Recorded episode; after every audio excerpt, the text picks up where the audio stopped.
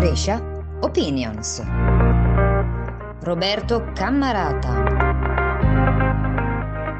Venerdì 22 gennaio saremo tutti compartecipi e testimoni di un evento epocale, di una giornata davvero storica per il progresso dell'umanità intera. Forse molti ancora non lo sanno, ma entrerà in vigore il Trattato internazionale sulla proibizione delle armi nucleari. Significa che da questo venerdì, dal punto di vista del diritto internazionale, produrre o facilitare la produzione, comprare, vendere o anche solo tenere depositate, ma soprattutto utilizzare bombe atomiche, sarà proibito e gli stati che lo faranno saranno passibili di sanzione. È il raggiungimento di un traguardo di civiltà al quale ha contribuito una straordinaria mobilitazione internazionale che ha unito società civile, movimenti, istituzioni locali, nazionali e sovranazionali. Una mobilitazione globale in cui un ruolo importante hanno avuto le tante mobilitazioni locali. Brescia e provincia si sono distinte in questi anni, nel panorama italiano e non solo, per il contributo dato a questa campagna. A Brescia è cresciuto un forte ed eterogeneo movimento per la pace e il disarmo che ha saputo costruire tante occasioni di incontro, confronto, vera e propria mobilitazione. Il Festival Festival della Pace di Brescia ne è esempio e vetrina, come lo sono anche le tante manifestazioni che in tutta la provincia hanno portato la voce di una comunità che vuole costruire una cultura di pace, un orizzonte che escluda le guerre e l'utilizzo di armi di distruzione di massa, atomiche e non solo. Per questo il 22 gennaio una delegazione di questo ampio e variegato movimento sarà presente alla base militare di Ghedi, dove sono stoccate, come sapete, bombe atomiche del modello B61, quelle che possono essere trasportate e sganciate dai famosi caccia F-35. 7.35. Saremo a